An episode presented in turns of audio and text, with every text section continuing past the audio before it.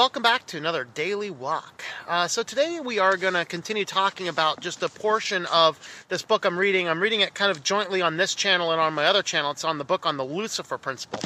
And the fascinating part about this particular book is uh, it kind of takes this humanistic view of, you know, what is the root of all of this evil. And so I addressed some of the things of the introduction, and uh, this is kind of starting in on the first major section. And uh, the section title here is called "Bloodstains in Paradise."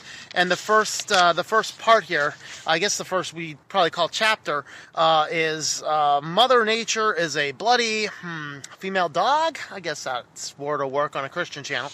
Um, but basically, it's talking about how uh, no matter if it's humans or, or animals, insects, mammals, lizards, birds, everything, how bloody nature happens to actually be.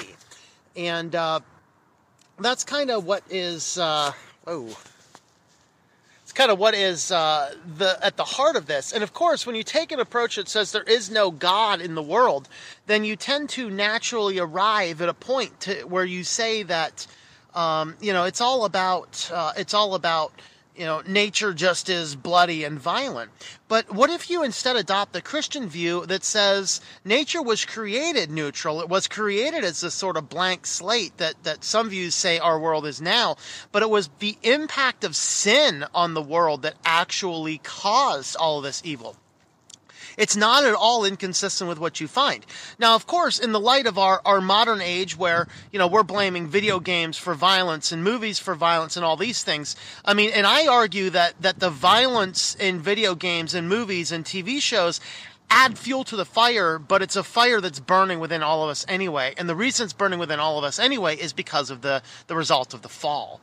And you know they they go through here and, and, his first his first argument in this chapter is simply that it's not the it's not the the cultural things. It's not the western civilization. It's not the agriculturalism. It's not the consumerism. It's not the capitalism. Uh, it's not the video games, it's not the TV that's causing this. It's just this is how nature is, is what the author is arguing.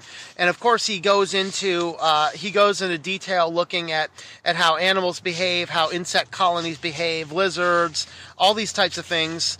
Um, and we finally get this this uh, culminating point in the in the concluding parts of the chapter where he's talking about um, he's talking about first is a uh, the the I don't know I don't know how to pronounce something with an exclamation point in the name, but I'm going to call it the Kung. It's explanation K U N G. Apparently, is this uh, South African tribe of people that don't even do agriculturalism; they are exclusively hunter gatherers.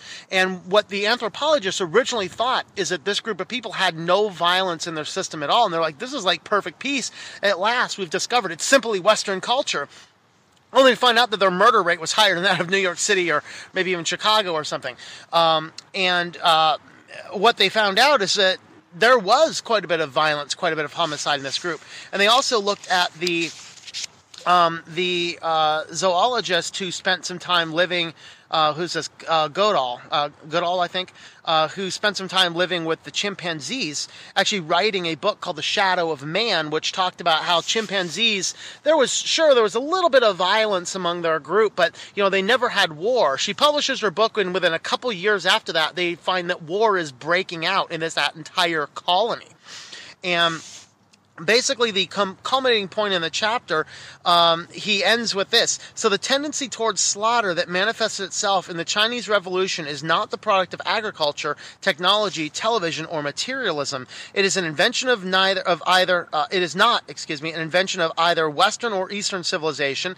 It is not uniquely human proclivity at all. It comes from something both sub and superhuman something we share with apes, fish, and ants, a brutality that speaks to all of us through animals in our brain. If man has contributed anything of his own to the equation, it is this that he has learned to dream of peace, but to achieve that dream, he will have to overcome what nature has built into him. And I argue that if you follow the Christian viewpoint, it is not nature that put this into us.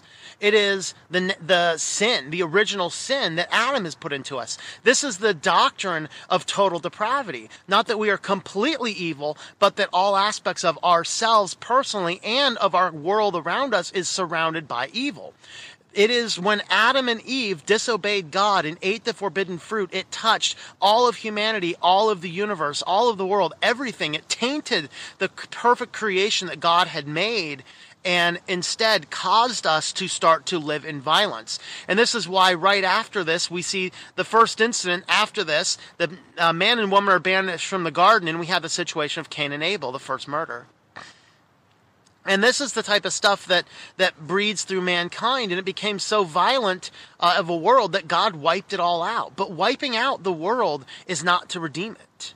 So he did that with the flood, and then he recreated everything, and then the people wouldn't even follow the simple command of spread throughout the whole world and create. No, they instead united into one colony at Babel under Nimrod and produced a culture that again was violent, was against God, um, had had wars and, and fights. And this is why God went down into Babel in chapter 11 in Genesis and confused the language so that the people would do the very thing he commanded them to do to spread throughout the whole world, to be fruitful and multiply.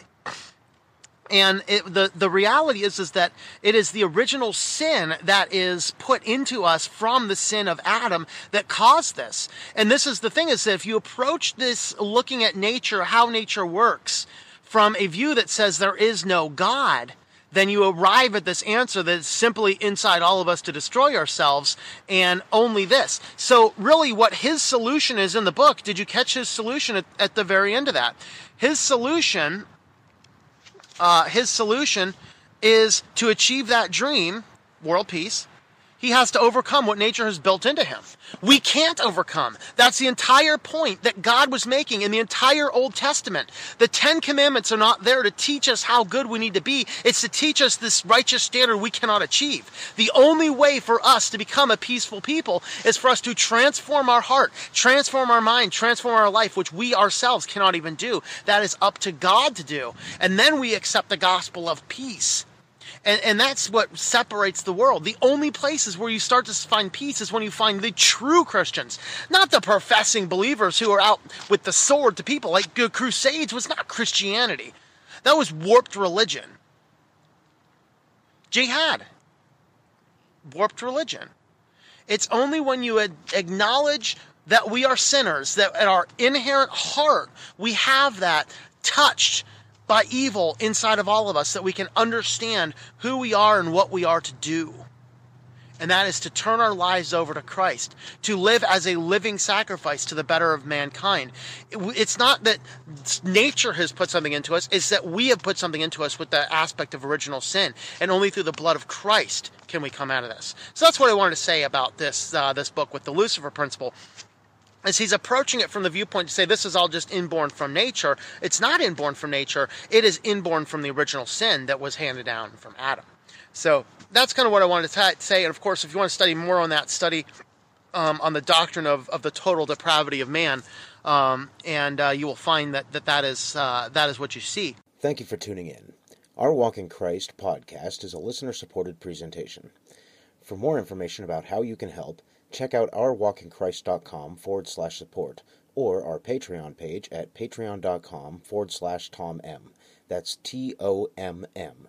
Digital and paperback books are available on several online bookstores or at our website. Once again, the website is ourwalkinchrist.com.